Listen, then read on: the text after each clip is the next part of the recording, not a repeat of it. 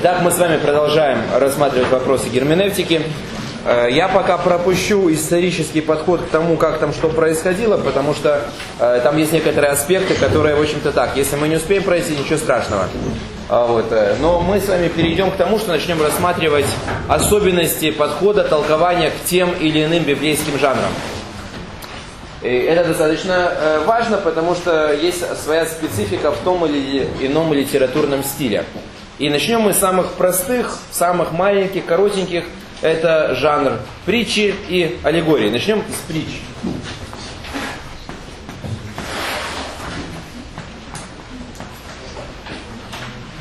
Итак, что касается притчи. Э, вообще э, хочу сказать, что не все то, что в Библии называется притчей, всегда является притчей. А вот, э, по жанрам иногда они просто одинаково называют, но на самом деле есть разница. Значит, запишите определение, что такое притча. Значит, притча – это история из повседневной жизни. Притча – это история из повседневной жизни, рассказанная с целью выявить. Притча – это история из повседневной жизни, рассказанная с целью выявить и показать, выявить и показать определенную мораль или духовную истину. Выявить и показать определенную мораль или духовную истину. То есть, другими словами говоря, притча может быть обычной жизненной ситуацией. Не обязательно, что на самом деле так было в жизни, но тем не менее – это может быть происходящим, может быть выдумано, но очень похоже. И основная идея притчи не показать каким-то образом, что каждая из деталей имеет свое собственное значение, но в совокупности они все вместе служат для того, чтобы передать только одну какую-то главную идею. Вот э, этим притчи очень похожи вот э, на такой же самый литературный стиль, можно сказать, что это практически одно и то же, как басни. Да, вы знаете, что басни, опять же, э, вся задача басни, что выявить какую-то одну единственную истину. Ну, скажем, знаменитая басня Крылова, которую, наверное, все знают. Например, квартет, да? Там осел, козелка, слапа, мишка, мартышка задумались сыграть в квартет. И там они, помните, менялись местами, туда-сюда пересаживались, но в итоге все равно ничего не сыграли. И мораль всей басни в том, что как вы, друзья, не садитесь, музыканты вы не годитесь. То есть не идея в том, чтобы толковать что символически означает медведь? Ну, хотя у нас, скажем, медведь немножко означает человека без музыкального слуха. Обычно почему-то говорят, что у него медведь по уху походил. Откуда это было взято пословица, трудно сказать. А, вот. Но тем не менее она такая существует. Вот. Но мартышка там и так далее, то есть есть свои нюансы. Но мы не толкуем их в отдельности, потому что вся идея просто передать смысл того, что если нет музыкальных способностей, от того, как ты сидишь, с каким музыкальным инструментом ты находишься, ты все равно не сыграешь. Или, например, там э, лебедь, рак и щука. То же самое, то есть вся идея показать, что если нет согласия, мы ничего не сделаем. Но мы не занимаемся толкованием, а кого символически означает рак, кого лебедь, кого щука, что такое телега, да, а что в телеге было нагружено и так далее. То есть вся идея просто показать одну мысль. То же самое с притчей. Вся идея притчи чтобы, используя вот какую-то ситуацию, которая очень близка для понимания людям, показать какую-то истину, которую сразу невозможно выявить. А так она показывает, или же, знаете, в таком более выпученном, ярком, как говорят, гипертрофированном, то есть увеличенном, вот виде какую-то истину так, что становится действительно понятно, о чем идет речь. Вот Христос часто использовал притчи для того, чтобы объяснить какие-то принципы Царства Небесного. И наша задача не толковать в отдельности, что каждая из деталей означает а увидеть общий смысл, то есть к чему оно приводится. Ну, например, смотрите, когда он пытался объяснить, скажем, какая радость на небесах, когда кается хотя бы один грешник, да? И он им привел э, притчу, где рассказал о женщине, у которой было собрано там определенное количество этих монеток, да? И в итоге оказалось, что одна монетка потеряна. Она там, бедная, давай переживать, метет туда-сюда, наконец нашла. Довольно пошла еще и соседку позвала, чтобы вместе порадоваться. И мы не занимаемся толкованием того, что означает в отдельности эти монетки, Кого означает женщина, что означает метелка, да, которая мела пол, вторая женщина, с которой она радовалась, ее соседка. Потому что в этом случае мы очень быстро запутаемся. Притча детали по отдельности ничего не означает, потому что иначе можно так понять. Ну ладно, если женщина радовалась, значит это Бог. Только непонятно, почему вдруг женщина. Потому что Бог всегда о себе в мужском виде говорил. Но есть, правда, целое движение внутри феминизма, которое утверждает, что Бог это мать. А, вот, и то, что это мужчины просто злобные переделали всю Библию под себя. А, вот, а на самом деле там э, все это было по-другому совсем. А, вот, а, мир, допустим, там, скажем, не знаю, это этот пол, где эта монетка затерялась, то есть человек, который ушел от Бога, тогда непонятно, кто это вторая женщина, и других богов нету, это точно. Вот, что собой метла означает? Ну, может, евангелисты, которые там выискивают и евангелизируют этих заблудших грешников. Вот, но почему именно метла? А, вот, ну, то есть, как бы, и почему именно с монетой связано? Означает это, что только столько будет спасенных и так далее. На самом деле, просто для того, чтобы показать радость. Но, опять же, чтобы понять глубину этой радости, мы должны понять саму систему или саму ситуацию. Вот почему, опять же, очень важно изучать культуру этих людей, их обычаи в какой-то мере, традиции, потому что любая притча имеет значение только в рамках той культуры, в которой она была сказана. Иначе мы теряем значение. Вы смотрите, он описывал часть их культуры, часть их традиций, чтобы показать. Потому что иногда они думают, ну а в чем здесь радость? Ну какая разница Богу? Было там 300 миллионов спасенных, вдруг будет 300 э, миллионов и один спасенный. Одним больше, одним меньше, ну что там для Бога, да? А вот, э, скажем, не столько существенно, а он хочет показать, что это особенная радость. И он им приводит пример, э, значит, женщины с этими монетками. Если посмотреть на их культуру, станет более понятным. Дело в том, что Мужчина дарил подарки, чтобы задобрить девушку и, соответственно, ее родителей, чтобы они дали разрешение, чтобы она вышла замуж. А она со своей стороны тоже должна была показать себя хорошей хозяйкой, иначе бы ее никто в жены не взял. И, соответственно, э, идея была такова, что девушка еще прежде чем выйти замуж, должна какое-то определенное преданное иметь.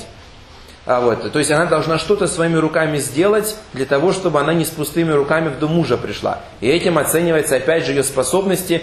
Ну и, видимо, там тоже мужчины между собой хвастались, э, как у них там, вот у меня и то, и другое, и третье умеет делать, а у меня э, так себе, да, вот как, как э, рассказывает такую шутку, два брата еврея встретились через какое-то время, один другому говорит, ну как ты и заженился, а так, таки не очень удачно. Почему? Окна во двор. То есть приданная была квартира, но в квартире окна были во двор. А вот, э, ну, может быть, оно не совсем юмор до конца понятен, но у них считалось таким образом, что если окна во двор, это хуже, потому что то, что ты делаешь, могут видеть другие, которые ходят во дворе. Более круче считалось, когда окна были наружу. А вот. И поэтому там целая история как бы с ними тоже была. Но если вернуться к этой системе, а вот, то есть как бы девушка должна была что-то иметь с собой. Идея была такова, что прежде чем выйти замуж, она должна быть готова к семейной жизни. То есть она должна обладать какими-то определенными качествами, что-то уметь делать, рукодельничать в том числе. И чтобы проверить, что она действительно хорошо рукодельничает, она должна была часть того, что она делает, продавать. Потому что если, скажем, она что-то делает, то оно никому не нужно. Но смысл в том, что она делает, правда же? Скажем, она печет булочки, но их никто есть не хочет. Да, и будет как в этой шутке, когда э, муж не успел жениться, вечером приходит, жена говорит, такая вся в слезах плачет, говорит, что такое случилось? Да я, говорит, тебе булочек испекла, а их собака наша съела. Да говорит, не переживай, куплю я тебе новую собаку.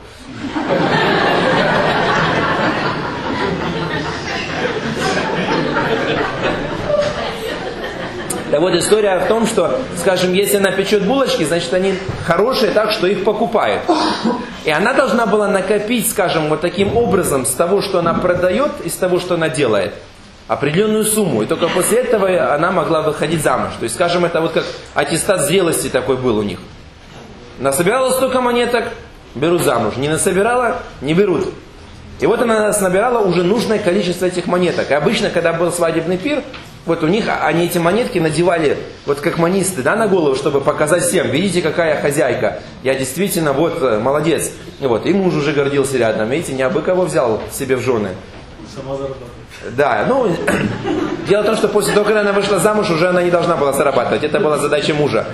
Но для него это было то, что он взял жену, которая может э, как бы, содержать дом, которая понимает, как что то, другое, третье делать. И вот теперь смотрите, в чем здесь нюанс, как бы, почему Христос хотел показать именно на этом примере. Она уже собирала нужное количество. Возможно, уже состоялись э, сваты, да, обручения. Возможно, уже э, вот-вот там свадьба на носу. И вдруг, бац, она теряет монетку. А одной монетки не хватает, все. Опять нужно собирать, опять нужно где-то там эти пирожки печь или что она там, не знаю, может быть, там платье шила, вязала или что она там делала, неважно. Это опять нужно сделать, пойти продать. А это ж пока все это сделается. И знаете, как обидно? Не так обидно, когда ты еще не насобирал. Потому что у тебя есть цель, ты знаешь, сколько еще тебе чего нужно делать. Обидно, когда уже было, и в последний момент одну потерял. И кажется, ну такая мелочь. Но вся жизнь рушится. Да? Он придет, подумает, да кому нужно, смотри, даже не то, что собирала, не смогла сберечь. Вот будет такая жена, ты придешь э, домой, а у нее то того нету, то что-то еще потеряла, то принес деньги, непонятно, куда она их дела, то еще что-то. Вот знаете, как вот, и вот, вот она поэтому переживает настолько, вот кажется, вот-вот-вот все уже было, и тут на тебе. И она там ищет, метет, все, наконец нашла. Все, у нее такая радость, представляете себе, после этого. Потому что жизнь меняется, все нормально, она выйдет замуж, все хорошо, прекрасно, хорошая хозяйка. Вот поэтому настолько довольна, что там пошла соседку позвала, не знаю, насколько там соседка и радовалась. Потому что человеку более свойственно с кем-то сострадать, чем радоваться вместе. А вот, э, но тем не менее, ну вы знаете, да, что если, допустим, кто-то из вас купит себе Rolls-Royce, приедет, меньше будет людей, которые придут и скажут, ну вот не поверишь, из всей души, я так рад, что ты купил эту машину, я так благодарил Господа, вчера весь вечер молился, радовался за тебя меньше будет людей. Но когда у вас его случайно угонят, или он там в аварию попадет, подойдете скажете, тут уже будет больше соболезнующих, да, подойдут, обнимут, ну не переживай, брат, Господь дал, Господь взял, вот у меня нет, у тебя нет, ничего страшного, не расстраивайся, а вот, жизнь на этом не заканчивается, а внутри так хорошо, хорошо, у меня нет, и у него нет. Знаете, есть такая притча арабская. Один человек открыл бутылку, а там джин был. И жена ему говорит, я тебе, говорит, любое твое желание исполнить за то, что ты меня освободил, но при условии, что то, что ты загадаешь, твоему соседу будет в два раза больше. Человек так загорелся сразу, миллион долларов. А ему же два будет. Дом! А ему же два. Думал, думал, потом говорит, выколи мне один глаз.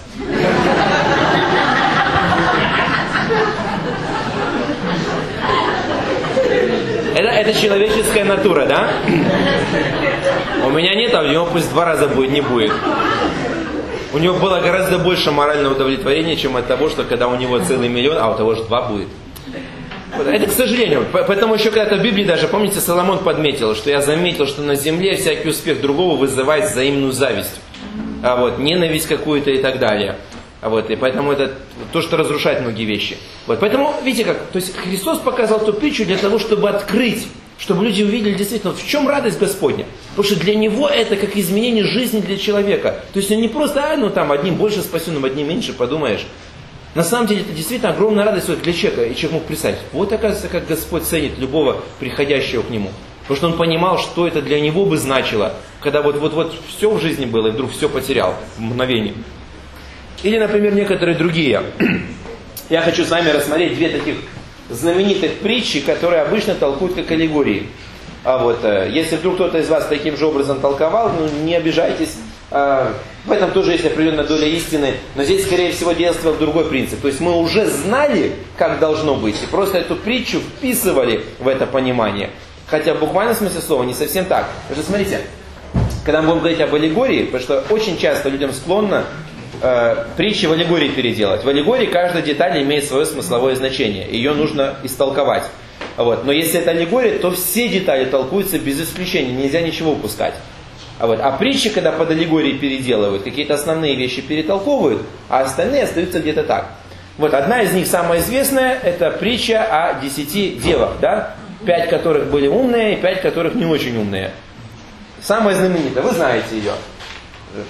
Они приготовили масло, должны были встречать жениха, но пока жених там шел где-то, замедлил, они все уснули. А вот, э, и когда раздался крик «жених идет», проснулись все, но у одних масла хватило, а у других нету. Они попросили, говорит, одолжите нам. Они говорят, нет, у нас есть только чуть-чуть и только для себя. А вот, э, как один говорил, тришечки тики для себя. А вот, поэтому вам не дам, идите купите у торгующих. Пока те ходили, купили, пришли, уже все, те ушли, двери закрылись, их не пустили и в итоге оказались вне. Вот. Обычно как толкуют? Жених это Иисус Христос, девы это церковь. В последнее время все уснут духовно, но те, у кого есть запасы Духа Святого, что символизируется елеем, те потом пробудятся, проснутся, поправят светильники, войдут. Те, которые значит, э, не имели этих запасов Духа Святого, таким образом останутся э, спящими. Вот, э, ну, обычно те, кто продают, они как-то так отдельно вдруг появилось, там, ну, это церковь, который, где можно приобрести елей Духа Святого, да? Слышали такие толкования? Ну, примерно что-то в этом роде.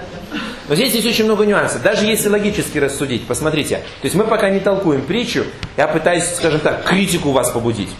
Вот. В принципе, скажем, вы как богословы должны ко всему относиться критично. Как, что это означает? То есть прежде чем принять, должны проанализировать и, опять же, оценить с точки зрения Писания, а все ли действительно так. Пусть вы будете немножко подозрительными, но ничего страшного, зато вас никто в ересь не заведет. Помните, когда апостол Павел там писал одним? Говорит, они поступили очень мудро. Я проповедовал им истину, но они все равно оставили это все, значит, сели и разбирали, так ли действительно написано. И когда увидели, что так, они приняли. Говорит, молодцы, благоразумно поступили. Так вот, иногда это будет недостатком в какой-то мере как? Вот, поете какую-то песню, классно все, наслаждаетесь. А потом как отнеслись, как богословы критично, посмотрели, что там поется. И все, уже песня не идет, потому что какие-то ошибки богословские. Вот э, помню, в одной церкви я был, все поют довольно, Иисус Христос, Отец и наш Небесный. Я не могу петь, потому что ну, богословски неправильно. Но Иисус Христос все-таки не Отец Небесный. Отец это Отец, Сын это Сын. А вот, э, есть иногда ошибки, чисто, скажем, в стилистике языка, а вот, э, и тому подобное. Например, больше шума многих вод. Как может быть больше шума? Вот. Может быть громче, чем шум вод, да, но, но не больше шума. Ну, то есть там есть много таких нюансов иногда бывает, скажем, или песни, там, Рождество Христово, ангел прилетел, он летел по небу, людям песню пел. Вот, там тоже есть некоторые ошибки. Во-первых, ангел по небу не летел, он предстал перед пастухами. Вот, э, там пастухи в пещеру прежде всего пришли, на колени пали, дыры дали. Пастухи никаких даров не давали, дары принесли волхвы. Причем ну, гораздо позже. Вот. И там есть еще несколько моментов. Ну, песня хорошая, все радостно поют, но ну, ничего страшного. Это как бы так. Так вот, теперь касаясь притчи, да, то есть мы с вами уже как богословы так немножко скептически относимся, а все ли так? У нас сразу возникает несколько сомнений. Вот смотрите, даже чисто логически рассуждая, жених девы, а где невеста? Вот вы задумывались когда-нибудь, что в этой притче не идет речь о невесте, идет речь о подругах невесты? Жених не шел сразу на десяти жениться, потому что это выглядело бы весьма странно. Даже при том, что в Израиле было многоженство, как минимум неделя должна быть между свадьбами. То есть не сразу 10, а так, скажем, через неделю со всеми десятью. Можно было бы при определенных условиях, но не одновременно. И даже если спать ложились, нельзя было сразу с десятью, и он там посередине где-то одиннадцатый между ними. Вот очередь существовала, не знаю, там список какой-то был или как там. Вот. Но помните, как у Иакова когда-то было? Вот. Он там их звал, они между собой решали, потом, когда он приходит, они говорили, мы договорились, сегодня моя очередь. А, вот. Поэтому, скажем, уже некоторый момент, то есть мы почему-то всегда на дева концентрируемся, что это невеста. Но это не невеста, невеста невеста, а это подруги. Даже, смотрите, ну, просто внимательно рассматривая, скажем, чтобы не исказить повествование. Невесты мне ничего не написано, потому что даже себе представьте, если это ее день свадьбы, ну что, она спать будет? Конечно, сидит в окно и думает, где ты там ходишь? А вот, когда ты уже придешь? А вот, э, поэтому это были ее подруги, невесты, которые должны были, поскольку темнеет быстрее у них там, чем ближе к экватору, тем быстрее темнеет, должны были идти и огоньками этими подсвечивать, сопровождать их. И они же потом заходили туда и там уже ночевали. Вот на следующее утро там Опять же, это уже была традиция чисто еврейская, причем она не везде была, но тем не менее, вот, когда отец невесты демонстрировал то, что эта значит, девушка была девственницей. На утро это означало, что как бы действительно она была в чести, потому что в Израиле в Библии записан был такой закон, что если оказывалось, что она не девственница, значит, соответственно, она блудодействовала, находясь в доме отца, и это заканчивалось тем, что ее и отца могли побить камнями. А вот, э, поэтому, скажем, э, это был такой важный момент.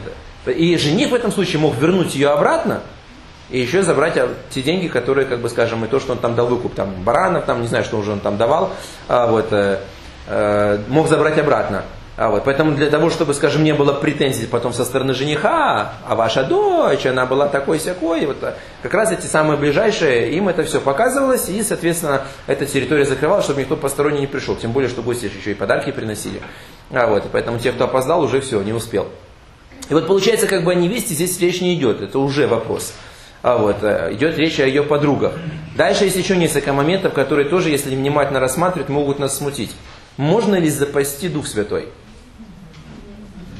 Дух Святой личность, правда же, ну если так вот рассматривать. То есть мы либо общаемся с Богом, либо нет. Мы не можем сказать, что я уже настолько Бога нас запасался, что могу теперь спокойно духовно спать, и даже когда будет Господь идти, я проснусь, мне этих запасов хватит. То есть пока они там истощат, знаете, как в аккумуляторе заряд. Тоже странно, правда же? То есть почему Христос говорит, либо общаемся с Богом, либо нет. Мы не можем запасти Дух Святой. Поэтому тоже не немножко странно. Почему Писание говорит, что всегда бодрствуйте, а не спите в этом плане. А так получается, если уже мы достигли определенного духовного уровня, мы можем спокойно духовно спать, нас уже хватит возможности. Дальше, где можно купить Дух Святой, если об этом рассматривать? Мы даром получаем, если уже даже говорить о благодати Божьей, помазании Духа Святого, если уже на это рассматривать даже. Мы даром получаем, но мы никак не покупаем. И церковь явно никак не продает. Но если рассматривать, что это церковь действительно продают, что вообще получается странно. Где вы церковь? То есть какая-то церковь вознеслась, какая-то часть ее осталась неразумно, и все еще есть какая-то, которая Дух Святой дает. Вообще три получается категории каких-то непонятных. А вот. И, и, и вы знаете, вот, вот, вот это уже, как бы скажем, не укладывается даже просто повествование, если даже мы не берем во внимание, что там происходило на самом деле. То есть есть уже определенные сложности. Теперь смотрите, мы говорили о том, что всегда первым делом, что мы должны сделать? Выяснить, как это звучало для первоначальных читателей. Да, то есть экзегесис. Поэтому что для евреев означала вообще вот эта история? Вообще как проходила их свадьба? Здесь нужно понять сам принцип их свадеб. То есть, смотрите, у них свадьбы праздновали мужчины отдельно, женщины отдельно. Те в своем обществе, те в своем обществе. Даже сейчас, скажем, если нет возможности праздновать в разных домах, то они празднуют в одном большом зале, но между ними, я имею в виду ортодоксальных евреев, конечно же, а вот, не светских, они между ними такой занавес натягивают, мужская половина, женская половина. Они только периодически там поднимают на табуретке или на стуле жениха там с невестой, чтобы они видели друг друга. И кричат там Симонтов, это жениху, Мазлтов, то есть как бы мать живущих, там, отец живущих, то есть по желанию, чтобы у них были дети, чтобы они, значит, свои пределы распространяли. А вот, э, подняли, показали, обратно опустили, они опять ждут. Вот, потом жених принимает решение, все, конец, э, значит, брачному пиру. Но опять же, он не, это не все в его власти еще. То есть он прежде должен выслушать уважаемых старших людей советы. Потому что они должны ему какие-то пожелания сказать. А вот, э, относительно того, как он, что он должен делать в своей жизни, а вот, каким образом он должен поступать и так далее. То есть это тоже был очень важный момент.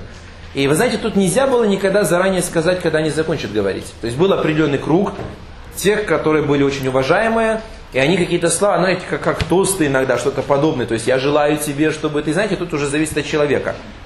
Потому что иногда он начинает говорить, он сам не знает, когда закончит, правильно? Потому что мысль длинная идет, и поэтому я могу примерно сказать, что я хочу сказать, но я не могу точно сказать, когда я закончу. А жених ожидал, и как только кто-то закончил, прерывать нельзя было. Все, уже смотрит, пора уже, и быстрее бы все это закончилось, да, а вот. И он, все, все, все, все, все, спасибо большое, все, пошел за невестой. Вот. Но это очень сложно было, но был какой-то круг. И вот поэтому, получается, невеста сидела, действительно ждала, и жених не мог сказать, когда он точно придет. Вот, потому что, видите, как здесь вдруг человек начал говорить, и знаете, как вдохновило, и как начал делиться жизненным опытом. Вот. Ну, вы знаете, допустим, на Кавказе, да, эти тосты там очень длинные, вот, э, иногда там длятся почти несколько часов. Как-то читал один из таких тостов, ну, у евреев есть очень короткий, например, лхаем, за жизнь вот, э, типа за хорошую жизнь и так далее. Вот такой самый распространенный, который, ну, у христиан обычно говорят за пробуждение. Но вообще, скажем, я читал один такой кавказский был по поводу, ну, просто как бы так, э, поднять ваше настроение. Хотя после экзамена смотрю на вас и так на высоком уровне. Э, говорит, жил-был мальчик, и звали его Игорь. Это папа его так назвал в честь Олимпийских игр. Когда Игорь женился, долго у него не было детей. Целых 9 месяцев. Наконец родился сын. Всем бил хороший мальчик, только рожа не вышел. Поэтому папа так и назвал его. Сирожа. Когда Сирожа исполнилось 90 лет, папа позвал его и говорит, малыш, наконец закончился период твоего полового созревания, ты можешь жениться. Сережа тут же вскочил на коня и поскакал к своей возлюбленной 90-летней молодухе Кике. Это папа ее так назвал в честь Вахтанга Кикабидзе. Долго скакал Сережа, вот уже месяц с неба упал. Наконец прискакал и предложил оптом и руку, и сердце.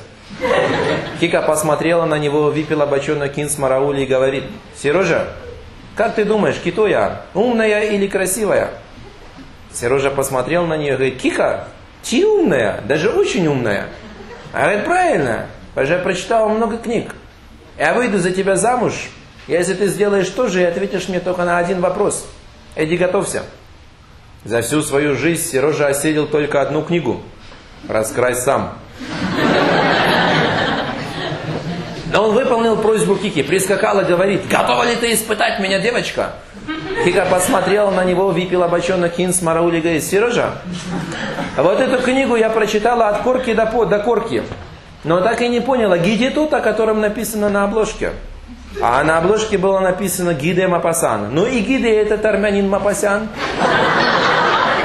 Так и не смог Сережа ответить на коварный женский вопрос и остался холостым.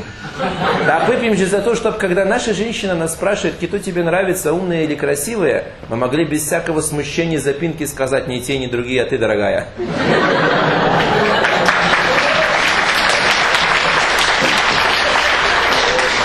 Ну, то есть, смотрите, у них там целая история, да, которая рассказывается. Если посмотреть, скажем, историю Израиля в какой-то мере, то же самое, вставал старейшина какой-нибудь и начинал рассказывать. А вот я там с моей целью, и вот то-то, то, поэтому ты должен, вот это самое и так далее. То есть какие-то слова наставления. Все, потом, когда это все дело заканчивается, женщины праздновательные. Это не то, что сейчас там по мобильнику или смс там переслали друг другу, ну ты уже скоро, уже последний тост, да, еще 10 минут и я иду. А вот. То есть такого не было. И учитывая, что женщины это ведь готовили на две группы, и на свою, и там, где мужчины празднуют, Поэтому, возможно, они уже все завершилось, как бы у них устали, пошли отдыхать. А вот, и подруги эти заснули, невеста сидит, ждет, где же он? Наконец-то жених уже все, эти закончили, идет. Приходит, стучит, те выходят, отворяют. Девушки должны были освещать светильниками. И они их сопровождали, как бы, чтобы показать такой вот, как бы, радость торжества, как вот процессия, самые близкие друзья. И здесь такой момент был. То, насколько у них были запасы масла, говорил еще и о том, какие они хорошие хозяйки. Потому что они ведь тоже потенциальные, потенциальные жены. Там же друзья жениха есть, которые тоже посматривают. А вот, и когда видят там, ну смотрите, пришел, у него масла не хватило, значит несерьезно отнесся к своим обязанностям. Значит по жизни такой будет. Где-то что-то будет не хватать. Пришел вечером, у него то соли нет, то хлеба нет, то еще чего-то. А, вот, э, и поэтому, скажем, они тоже смотрели, поэтому эти заволновались. Ай-яй-яй, какие мы несерьезные все. Эти ушли, Двери закрыли, как я уже вам говорил, а эти пошли, ну да, действительно, на рынок, дождались там, купили, пришли, но уже было поздно, двери были закрыты, все. В чем идея этой притчи? Когда мы читаем ее, нужно обратить всегда внимание на то, что в начале написано, то есть по какому поводу она была сказана. А повод был в каком плане? Спросили у Иисуса Христа, когда день твоего пришествия? Потому что они ожидали услышать какое-то время, дату. Ну, возможно, вспомнили то, что когда-то было через Даниила сказано, что столько-то там седмин и так далее. То есть, вроде как можно подсчитать. И говорит, ну можешь ли ты сказать точно? Он говорит, не знает никто, даже я не знаю. Как ты не знаешь? Ты же Бог. И вот он рассказал эту притчу для того, чтобы показать принцип, что об этой дате невозможно знать, как не знает жених, когда он точно пойдет за невестой. То есть не идея в том, чтобы увидеть аналогию Елея с Духом Святым, этих подруг, разумных, неразумных, с невестой и так далее. Почему мы так толкуем? Потому что мы эту притчу вписываем в то, что сказано совсем по-другому, что будут, да, пришествие будет внезапно, будут двое на одном поле, там один берется, другой оставляется. Поэтому здесь, а, вроде там пополам, и тут пополам. Но это же не означает, что только 50% из верующих спасется остальные будут не готовы. Да нет, абсолютно. То есть это просто сама идея. И мы, получается, в притчу туда вписали, что вроде жених, ну с кем идет? Только за церковью. Ну, ну и что, что она десятью девами представлена одновременно. А вот. Это как бы не совсем то. А вот. И поэтому он говорит, что я не могу знать, я как жених, да, иду. Но вот как в еврейской свадьбе, скажите, вот ваши женихи знают, когда они точно пойдут за невестой? Не, конечно. Это только от жениха зависит? Да нет, это зависит от ситуации, от момента, как мы говорили, кайрос, да. То же самое и здесь получается. То есть Христос говорил, я об этом не могу сказать. Вот, вот, вот вам хороший пример. Потому что Отец Небесный только знает, в каком плане, знает момент. То есть Он как старший скажет, вот все, все, что нужно было сделано, теперь иди. И он пойдет, и поэтому кто готов, тот войдет, кто не готов, все. Э, как бы не окажется там. Вот и все. То есть сама идея внезапности прихода, что его невозможно подрасчитать, невозможно сказать точно, потому что сама система или сама природа совсем другая этого. И все, для них было прекрасно понятно, о чем идет речь в этой притче. Потому что идея была внезапного прихода. Я помню, слышал как-то толкование этой притчи, то же самое, вот как я вам говорил, что это девы там, э, церковь, кто-то умный, кто-то неразумный, но мне больше всего понравилось, как проповедник закончил свою проповедь. Говорит, давайте вместе помолимся. И начинает молиться. Господи, помоги мне, когда ты придешь, чтобы не застал меня спящим с пятью неразумными девами.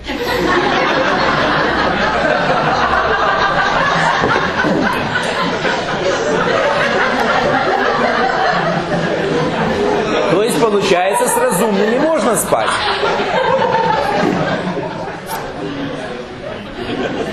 И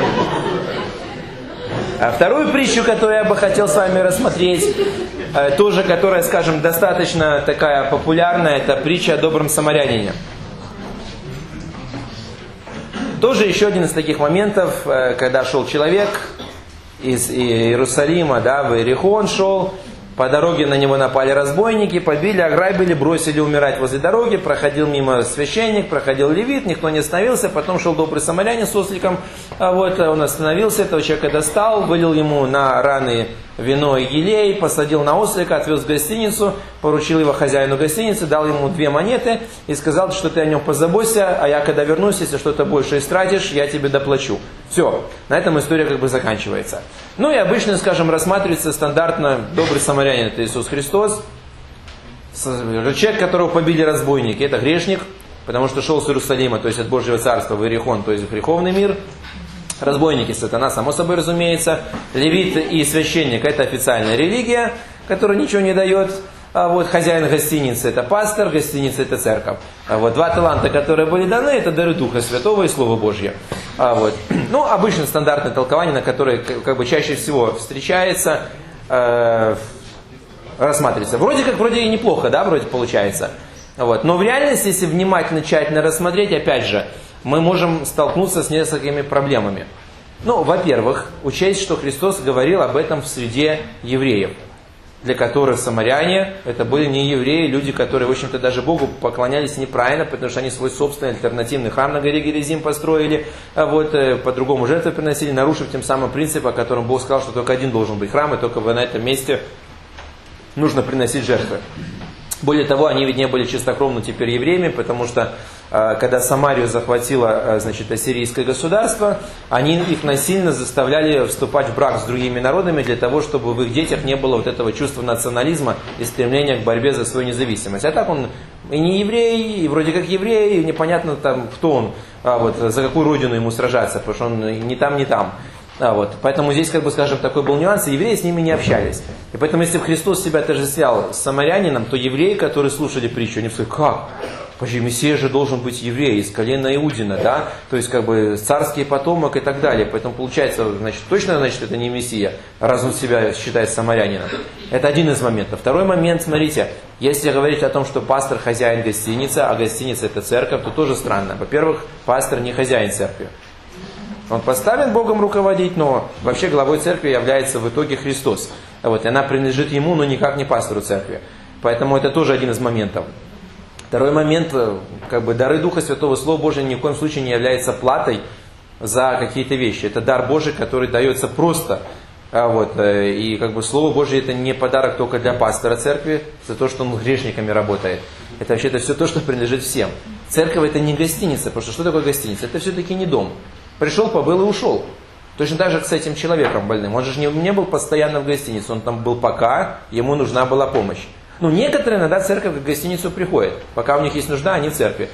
Все, что нужно, они получили, да, кто-то ради гуманитарной помощи приходил, кто-то ради еще чего-то, а вот там, все помолился, все нормально стало, и он ушел, все, то есть, действительно для него как гостиница, но это неправильно. Церковь в данном случае уже лучше ассоциируется, скажем, с домом, где ты хочешь пребывать вечно, там, где ты нашел свое место. И поэтому, скажем, мы церковь никогда с гостиницей не ассоциируем в данном случае.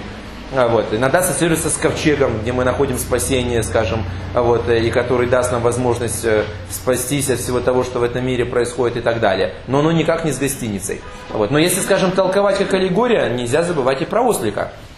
Ну, каждая деталь в аллегории толкуется в отдельности. Кто такой ослик, опять же, непонятно.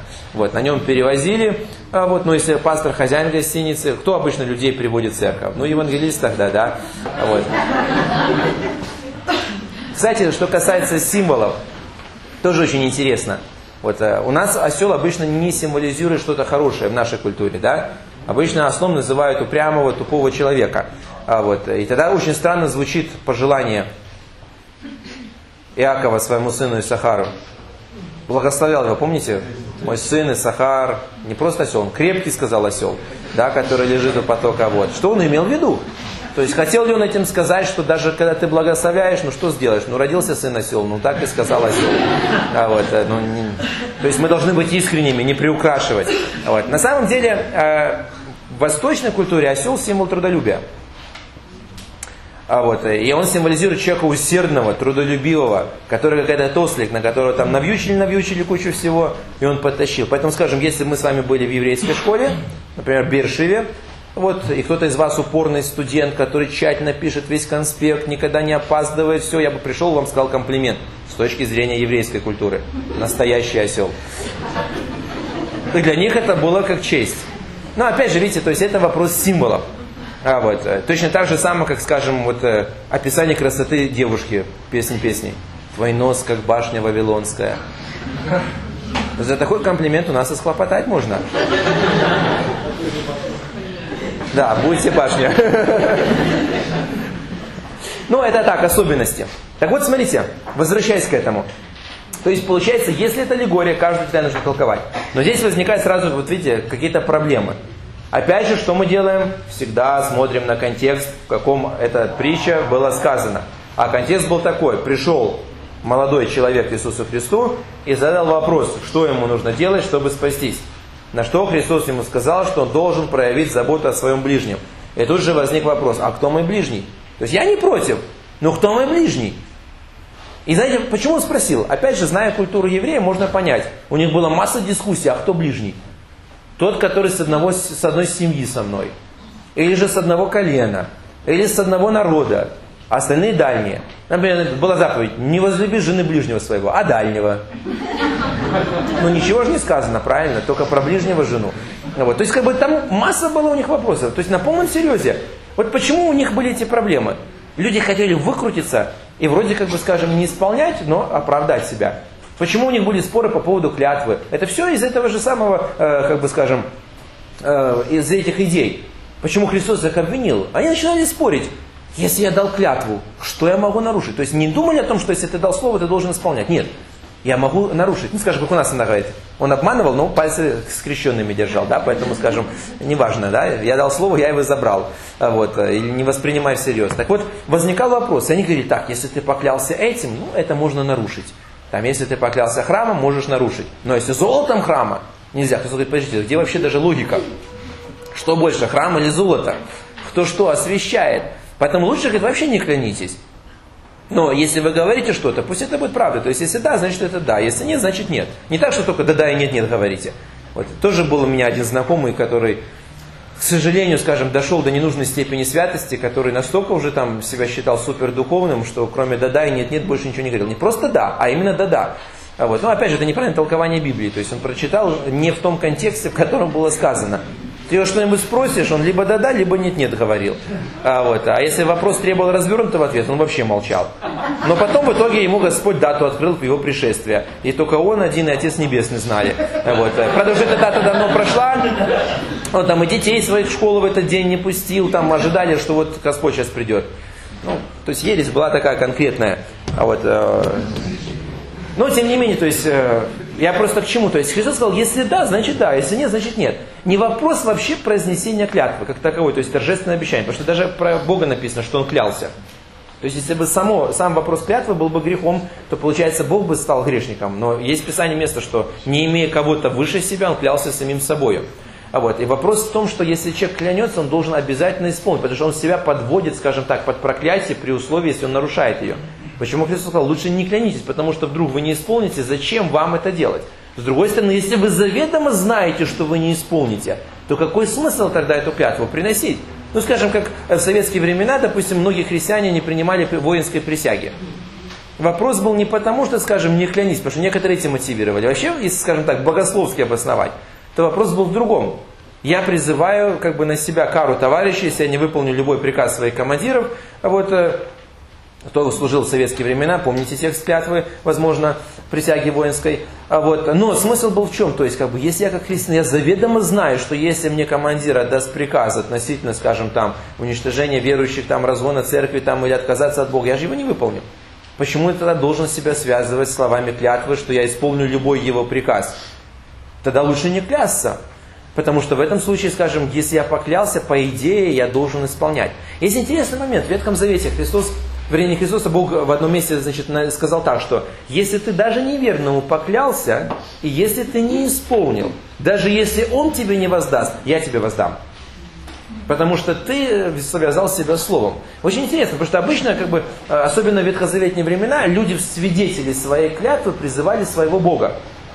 Вот в Ветхом Завете очень часто такое выражение встречается. Пусть то и то сделает мне Господь. Вот это текст клятвы. Да. То есть смысл был в чем? То есть я клянусь перед Богом, и если я нарушу, пусть Бог первым будет, кто меня покарает. То есть я его призываю в свидетели, то есть жив Господь. Тоже, это тоже формула клятвы. Просто иногда для нас кажется, как слова какие-то. На самом деле это торжественное обещание. Как иногда, когда-то раньше было у детей, там, честное пионерское, да, там, или еще какое-то. Ну, христиан обычно так. Честно? Да, конечно. Скажи честно перед Богом. Потому что все равно не верит. А уже когда честно перед Богом сказал, ну ладно тогда, там, или руку на Библию положи, или там воду горькую выпей, да, а вот, если ты действительно прав. Ну, то можно много библейских найти историй разных. По поводу воды, я тоже помню, одному так поили в одной церкви. Не верили там каким-то вещам его, все, заставили пить горькую воду. Правда, там по поводу женщин шла вещь. А вот, но тем не менее. Нет, просто обычную воду, ну как, они помолились над водой, какие-то проклятия призвали, дали ему выпить. Это целая история была. Ну, скажем так, э, была одна, ну, чтобы вы поняли ситуацию, была одна супердуховная сестра, которая непонятное видение начала видеть. Вот. И ей приснилось видение, что этот человек в форме, значит, офицера КГБ ходит по церкви и какие-то жучки расставляет. Все. И она начала всем распространять слухи, что он работает, значит, на этих самых. А вот, сдает там братьев, все. А потом пока оказалось так, что пропала церковная база данных, то есть с компьютера что-то куда-то. Ну, все подумают, все, он похитил церковную базу данных, то есть, а он вообще ни при чем. Просто оказалось, что секретарь на эту кнопку нажала и стерла все. А вот, э, но, тем не менее, скажем, потом выяснилось. А, вот, а его вине все, то есть, все, она видение. Понимаете, как, то есть, как бы, его позвали. Не офицер ли ты? Да нет. Точно. Там же было видение такое, да не, все, вот его в итоге положи руку на Библию и дали ему эту горькую воду выпить. А вот, ну все нормально, вот он до сих пор в церкви, а та сестра съехала. А вот, э, так мы иногда с ним встречаемся, встречаемся, я шучу, ну что, тебя уже, говорю, повысили в звании, нет? Ты уже столько времени тут. А эта история лет, наверное, 8 назад была, или 10 даже где-то так. Э, ну, неважно. Так вот, возвращаясь к нашей истории, которую мы говорим по поводу доброго самарянина. Смысл был в чем? Кто ближний? Чтобы не было вот этих споров каких-то и так далее. Христос говорит, я тебе расскажу притчу, чтобы ты понял. Потому что можно было сказать, любой ближний твой. Э, любой человек, с которым ты встречаешься, твой ближний. Никак, это что это? Поэтому Христос рассказал обычную историю жизненную. Он не символизировал себя там с этим самим, он просто рассказал историю. Был человек, который оказался в такой ситуации, что вполне было естественно, и вся идея была показать, кто на самом деле ближний. Молодой человек правильно понял. Потому что когда он закончил историю, Христос спросил, кто был ближний? Тот, кто оказал ему милость, тот, кто оказал помощь. Вот ты, ты иди поступай так же. То есть, другими словами говоря, кто твой ближний? Любой человек, который нуждается в помощи, неважно, какой он религии, какого он вероисповедания, какой он по национальности и так далее, окажи ему помощь. Таким образом ты исполнишь то, что Господь сказал, помогать своим ближним. А, вот. а так, получается, там елей и вино, опять же, тоже там рассматривается, э, что это означает там и так далее. На самом деле он просто показал, что если он оказывал помощь, он оказывал ее действительно на самом деле по-настоящему. То есть не просто лишь бы как. Если ты что-то делаешь, да, делай с усердием, делай не небрежно. А вот, э, почему возливал елей и вино? Вино для того, чтобы промыть рану, потому что вода тогда была не очень чистая. Вино все-таки содержит определенный градус, который позволяет, в общем-то, промыть рану и не занести туда инфекцию. А потом сверху лили елей, для того, чтобы, скажем, э, рана была, ну, как смягчать рану. Смотрите, когда ссадины и так далее, то есть кровь запекается и получается образуется что-то типа корки. С учетом того, что был достаточно жаркий климат и так далее, человек малейшее движение рукой, представьте себе, как оно трескается, оно еще хуже боли приносит, чем когда, скажем, она была бы в другом состоянии. Поэтому обычно выливали елей сверху, чтобы рана была мягкая, не образовалась эта корка, а с другой стороны масло вот это затягивало, скажем, такой пленочкой эту рану, таким образом защищало от попадания пыли или еще чего-то. То есть он оказал нормальную медицинскую помощь. И поскольку дальше был не в состоянии заботиться, он даже отвез в гостиницу, чтобы он отлежался, поправился и даже заплатил. То есть, как бы не надо там представлять, что эти там монеты означали, что там ослик и так далее. Просто написал обычную жизненную ситуацию. Самая главная мораль всей этой истории – кто ближний. Вот поэтому все притчи всегда рассматриваются в контексте и всегда определяется, кто э, э, спросил, может быть, какой-то вопрос, и в ответ на этот вопрос Христос рассказал, либо Христос хотел что-то показать. Ну, скажем, э, когда он говорил об устройстве Царства Небесного. На что похоже Царство Небесное? Похоже там на женщину, которая взяла закваску, положила ее в тесто, и в итоге это тесто, значит, взошло, то есть закваска заквасила тесто. О чем идет речь? Как вы думаете? То есть, если толковать с точки зрения каждой детали, ну, опять же, женщина, Господь, очевидно, наверное, что-то там закваска, но закваска почему-то символизирует всегда плохое, если взять просто символы, правда же? Христос там предупреждал, берегите закваски садукейской, фарисейской, там, то есть что-то такое не очень. В данном случае, наоборот, он просто показал принцип. То есть, как бы, Царство Божие каким образом распространяется? То есть, закваска это одно, тесто другое. Когда закваску поместили в тесто, вы можете различить, где закваска, где тесто, когда это все перемешали? Да нет. Но оно изменило структуру теста. Оно как было тестом осталось, но оно стало другим по качеству. Вот он поэтому хотел показать, что означает принцип Царства Небесного. Вы не увидите его как какую-то отдельную структуру. Оно внутри вас, но как это понять? Оно вас преображает. Вы как были внешними людьми, вы ими остались. Но вы внутри преобразились, вы стали другими, вам другие качества присущи. Вы изменились, вот то, что мы говорим о рождении свыше. Вот скажите, мы можем отличить, человек рожден свыше или нет, если просто на него смотрим? Нет, нет конечно. Но мы можем увидеть, когда начинаем с ним общаться, что он другими качествами обладает. У него другие черты какие-то характера, он по-другому реагирует на какие-то вещи. Вот. Но внешне он как был, так и остался человеком. Не появилось у него дополнительные пальцы, там крылья за спиной не выросли, нимб над головой не начал светиться. А вот, э, Поэтому Христос привел принцип, показав пример. Или, например, Царство Небесное подобно неводу, который забросили в воду, который вытащил всяческих разных рыб, потом этих рыб перебрали, плохих выкинули, а хороших оставили. Опять же, вся идея заключается в том, принцип какой. То есть проповедь Евангелия распространяется для всех. Люди разные могут прийти в церковь. Только окончательно Бог может вынести суждение, когда просмотрит, кто из них кто. Вот. Хотя внешне, скажем, мы не всегда сразу можем отличить, и поэтому как бы, мы должны проповедовать всем. То есть это принцип. Вот. Потому что если толковать в отдельности, что означает сеть, что означает рыба. А, вот. И, кстати, скажем, в данном случае та рыба, которую выбросили, ей гораздо лучше оказалась, чем та, которая осталась в, в лодке. Потому что та, что осталась в лодке, что с ней сделали? Продали на рынке, зажарили и съели. А та обратно пошла плавать. Вот. А что такое лодка там и так далее. То есть целая куча сразу получается. Сам главный принцип – касается всех и так далее. Поэтому видите, когда мы с вами встречаемся с притчей, мы всегда должны посмотреть прежде всего на контекст, в котором она была сказана, то есть к чему она относится. Дальше, в свете их культуры, посмотреть, что там описывается на самом деле, и найти одну единственную мораль, то есть главную идею. Вот это и есть смысл всей этой притчи. Вот можете потренироваться для себя, попытаться, скажем, с точки зрения нашей культуры, как эту идею передать. Ну, например, вот, э, понятно, что у нас свадьбы по-другому проходят, чем проходили у евреев. И, скажем, эта идея об этих там девах и так далее, ну, скажем, для нас действительно непонятно, вот из-за чего такие толкования возникали. Евреи никогда так не толковали. А вот, э, но если посмотреть, то как мы можем перенести нашу культуру? Вот подумайте просто так на досуге, когда у вас будет свободное время, вот как бы вы, какую бы вы притчу рассказали или историю, для того, чтобы вот этот, эту идею внезапного прихода Иисуса Христа объяснить, что невозможно эту дату установить, невозможно, потому что ее нет как таковой. Это просто ощущение момента. Но это будет. И, соответственно, как бы есть определенные признаки, то же самое, они знают, то есть ближе к концу дня уже все-таки жених должен идти. А, вот. Э, шумгам приближаешься, знаешь, жених подходит, там крик раздавался, да, жених идет. Они же не молча шли, не крались в дому невесты. А, вот. Поэтому просто как бы посмотреть, вот если мы сможем это увидеть и найти аналог, вот, либо же, скажем, когда мы толкуем притчу, мы объясняем. Но совсем по-другому, если мы с вами будем заниматься аллегорией, о чем мы посмотрим после перерыва.